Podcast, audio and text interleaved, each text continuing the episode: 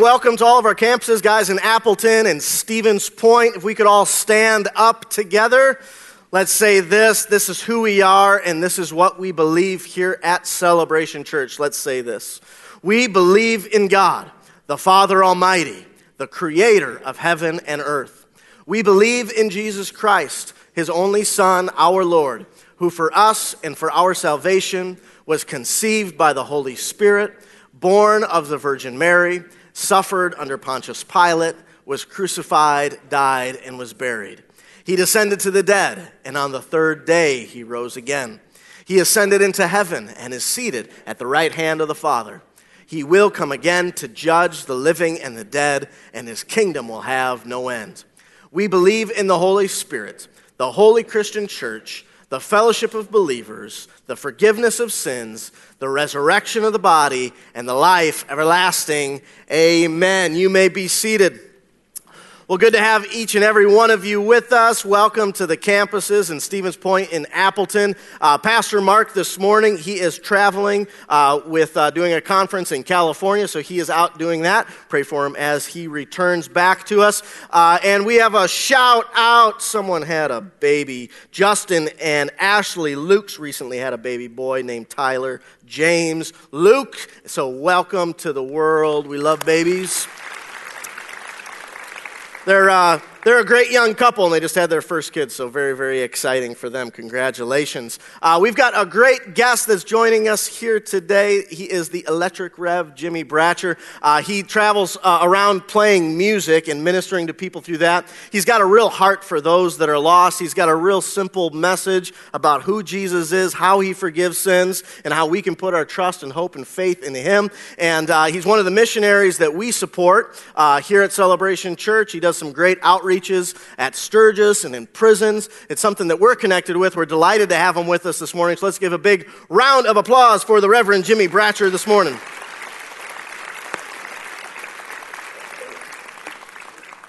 Welcome. Thank you. Well, good morning. It's always my pleasure when I get the phone call to come and hang out with you cheeseheads. Uh, it is. I just, I just so enjoy being here and, and being with you. And I am from Kansas City, Missouri, and we have this baseball team that just won the World Series. Come on now. And even greater than that, they had a party for them, and 800,000 people showed up at the party, and there were three arrests, no looting, no property damage. And I'm just really proud of our city that we can demonstrate something like that to the world. But I am just really thrilled to be here. So I have something I want to give you. So get out your smartphone right now. Get out, get out whatever you have that you can connect to the internet on. Get on. I want to give you a gift. All right. And I have, I have this. I'm going to talk today. I'm going to give you some stuff from my sermon. Everybody say stuff. It's like free stuff. It'll just start showing up this week. So go to therevjb.com slash SG. TheRevJB.com slash SG. And there you'll find a page where you can put in your first name and your email address. And then I'll just start tomorrow. I'll start sending you stuff from the sermon that I'm getting ready to preach right now. I want to preach a sermon. Did you get that? TheRevJB.com slash SG. I want to preach to you today a sermon that I have titled how to Be a Spiritual Giant in 60 Seconds or Less. I felt the unbelief right there in the room. How to be a spiritual giant in 60 seconds or less. You know, I love things that work. I like things that work, and when I discover them, I just like camp out there. I just want to do those things. You know, when you, you find something that works, and today I'd like to share with you some of the things that I have found that work for me. These things aren't hard. Us preachers make stuff like this hard.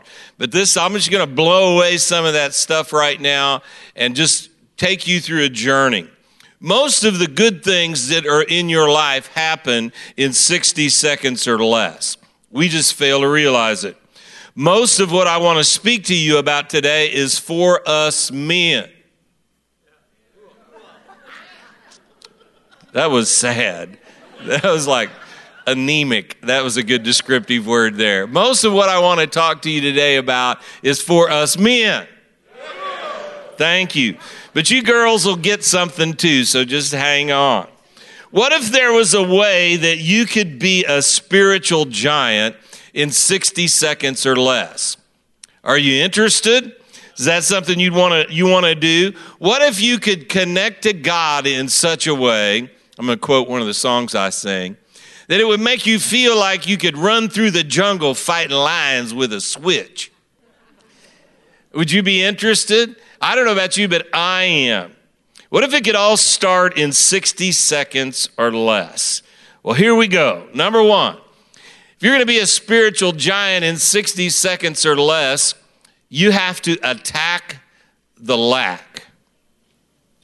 If you're going to be a spiritual giant in 60 seconds or less, you have to attack the lack.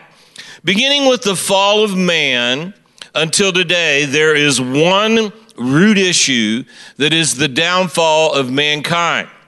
Now, most of us would say that is sin, but it's, but it's not quite as obvious of that.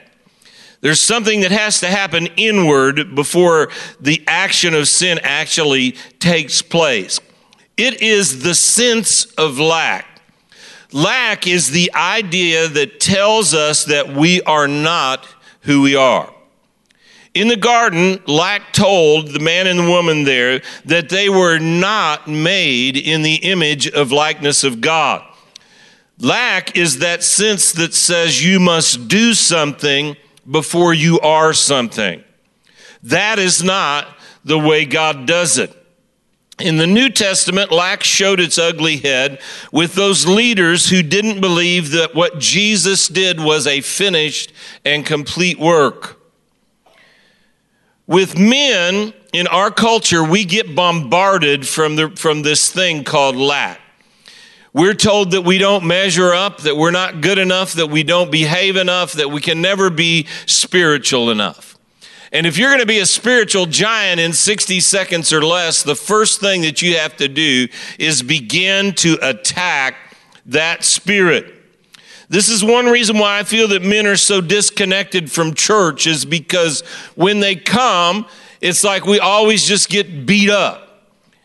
And we're always told everything that we aren't instead of told everything that, they, that we are. So, what does it take as men to attack the lack? It takes 60 seconds of you pulling up your big boy jeans, submitting to God and resisting the devil, squaring your shoulders, believing in your heart, and standing your ground that what the Bible says about you is the truth. You know, if we could just grab a hold of one simple thing and just camp out on that issue and say, you know what? I'm going to believe, regardless of what I see, regardless of what I sense, regardless of what I think, I'm going to believe that the Bible is true and who it says I am, that is what I am. Even though I don't experience it with my senses all the time, even though there's other things that are contrary, I'm still going to stay at that place and say, I am going to put my trust in that. In doing that, you'll alleviate all kinds of things. So, point number one to be a spiritual giant in 60 seconds or less, we have to attack the lack. Point number two, I want to t- talk to you about a 60 second or less prayer that will change your marriage. Would you be willing, if there was a simple prayer that you could do, that you could pray, and it would change your relationship forever? Are you interested? Prayer is powerful stuff. And just the mention of the word prayer to a group of men, they all just immediately just check out. And, and you know why that is, is, you know, it's because, well, when we associate prayer, we associate a bunch of guys standing around in a circle holding hands. And listen, I've been around Mark Gungor long enough, and he's taught me that I don't have to do that. I don't. And I'll be in situations constantly in church as well. They'll say, okay, let's have a let's have a pre-service prayer prayer. Let's all join hands. And I'm like, no. I'll pray, but I ain't holding some dude's hand. You know what I'm saying? Come on now. Getting guys to pray is hard. Prayer is awkward, out loud, and public. But really, it's just you talking to God. Prayer is a force that connects us to God and to the resources that He has for us. Prayer is something that the Bible tells us as men that we are supposed to do. 1 Timothy 2 8 says, I will, I will, I will therefore that men pray everywhere, lifting up holy hands without wrath and without doubting. We're told to pray. Now, Sherry, Sherry and I, we've been officing at home for the last 15 years, but prior to that, when I had an office out of the home, our morning ritual was we'd get up, I'd get ready to go to work, we'd have a cup of coffee, and then right as I walked out the door, I would do something that revolutionized our relationship. I would go to give my wife a hug, and I would wrap my arms around her, and I would have my hands on her, and I would do this. Father, I pray for my wife today. And I ask you that everything that she does today, that she would be a blessing to those around her, that she would feel the sense of your presence in her heart, that she would experience the reality of your peace. And then sometimes I'd throw this in. And Father, I pray today that you'd keep her hormones balanced so she doesn't kill me later. And that took like 20 seconds or something. 20 seconds. And it transformed our relationship because there's just something about you as a man praying with your hands on your wife that absolutely tra- does something in our hearts. It, it's, it's one of the most intimate, personal things that we can do. It's powerful stuff. Acts 18, 8, 18, Acts 8, 18 says, When Simon saw that the Spirit was given, when the apostles laid their hands on people, he offered them money to buy this power. This is powerful stuff that you and I have the power to, to use, that we can lay our hands on people. And after all, fellas, your girl, she loves getting gifts. So why not give her gifts? 2 Timothy 1 6 says this This is why I remind you to fan into flames the spiritual gift God gave you when I laid my hands on you.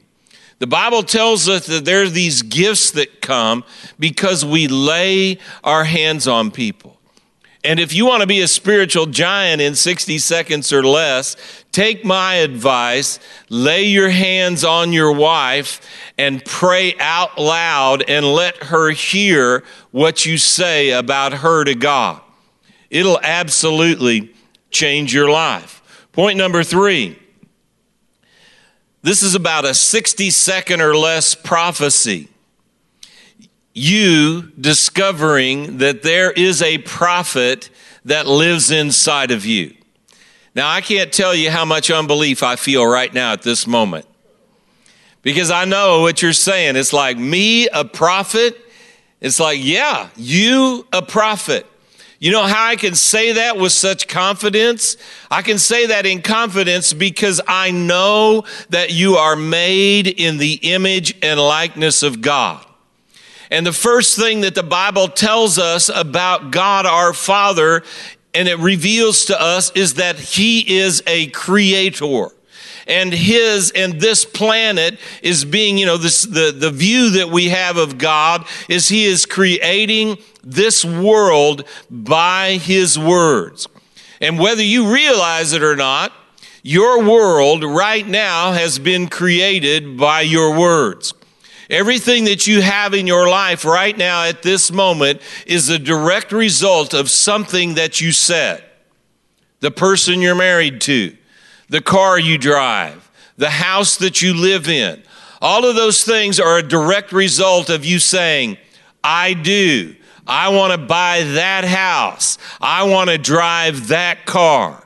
You have that ability, and it works in your life whether you acknowledge it or not. And the Bible tells us that prophecy is a gift of the Spirit. And that gift is given to us each individually so that we can experience the reality of what God has for us, both present tense and in the future. You're just like God. Hebrews 11:3 says, "By faith we understand that the entire universe was formed at God's command." That what we now see did not come from anything that can be seen. And the same is true in your life. An example of that in my, my life, this is stuff that works for me, is that when Sherry and I, some of you know our story, we were married. We actually met at a Black Sabbath concert. We were, we were married and divorced, and then we got remarried, and we came to believe in Jesus during our second wedding ceremony. But after we believed in Jesus, we still had those same learned behaviors. And the one characteristic about our relationship that we were really good at is that we were really good at fighting. We could fight. I mean, we could throw down. And our house was a chaotic mess because what we were fighting over was who was going to be in charge me or her. And I can remember one day that I came home from work, and I probably told you this story before, but I'm going to tell it to you again because it's a good story, and I had the microphone. but I came home from work, and I pulled in the driveway in my 1968 Dodge Dart four door slant six. It was an indestructible car. And I, and I pulled in the driveway, and I remember sitting in the car, and I couldn't find the courage to go inside because I knew there was probably an angry woman in there probably because of something stupid that I had done. But nevertheless, she was in there and I was afraid. Or as we would say a little further south, I was scared. And I remember sitting in the car and all of a sudden I felt my arm go out and I saw my finger pointing at the house and I started screaming at my house. The peace of God lives in that house, and those people that live in that house, they're people that are ruled by the peace of God, and that house has a testimony for the peace it possesses. I didn't know what I was doing. It took 60 seconds or less. It happened so fast, it was like in a flash. But I didn't know and, and, realize until later that what I was doing was I was prophesying to my house. I was allowing the gift that the Holy Spirit had given to me and to you freely called prophecy, and I was agreeing with what God's will was for our home. Jesus taught it like this in Luke chapter 10, verse 5 and 6. Luke 10, 5 and 6. Jesus said this But whatever house you enter, first say, Peace to this house. And if the Son of Peace is there, your peace will rest on it. If not, it will return to you. So, what does your house feel like? When you go home today, when you pull into the garage or into the driveway, what emotional sense do you have of the environment that's in your home? Listen and hear if God would speak a word to you that you can, in 60 seconds or less, prophesy to your home and watch what happens. Number five, I want to I want to talk to you about a five word prayer that in 60 seconds or less will change your life. Five words. How many of you how many of you think it's like, man, I can pray five words. I can do that kind of stuff. I, I'm on it. That's my kind of deal right there. Sherry and I, after we came to Jesus, we needed mentors in our life. We needed people to model for us what a normal life looked like. And we met this man. His name's J. Harold Lee. He's went to be with Jesus now, but he was this six foot five outdoorsman from Selma, Alabama, pastor dude. And he came into our life, and, and, and I was just, it was like I wanted to be around this man. And the reason I wanted to be around this man is because I saw his family. And I saw the way that he conducted himself in his home, and it wasn't chaotic, and it wasn't, you know, it wasn't just, there wasn't tension there. And the thing that stuck out, stuck out to me the most about this man that I loved was his children. He had two teenage boys. I think at that time they were like 16 and 17. And his boys stuck out to me. And you know why? Because they were like polite. And that's a miracle manifestation right there, you know, polite kids, teenagers. And they were polite. And one day he was speaking in our church and he stood up and he said something that changed my life forever. He said this He said, There's two things in life that I don't know how to do. And I thought this guy could do anything, you know? He said, There's two things in, in life that I don't know how to do, that I have to rely on God every day to give me what I need to do these two things to be a husband and to be a father. And something happened inside my heart because suddenly I realized that it wasn't up to me or to my ability only to be able to do what God had called me to do as a husband and a father. That I could go to God and that God would give me what I needed to be able to do that. After all, God is your father, and he loves to hear from his children. I know I have my kids don't, you know, all of my children are spread out all over the country and and I don't get to see them as often as I'd like, but the one thing that I do love is I love to hear from my kids. And I know that God loves to hear from you. So a five-word prayer that can change your life is this. Father, I ask for wisdom. Father, I ask for wisdom. James 1 5 says, If any of you lacks wisdom, you should ask God, who gives generously to all, without finding fault, and it will be given to you.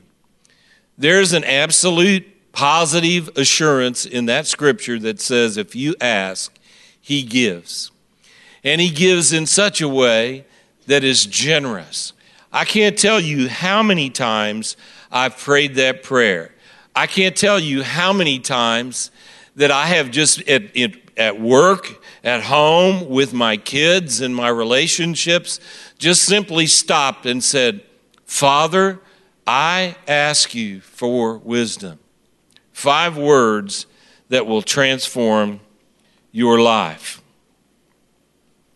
You see, faith is a big deal.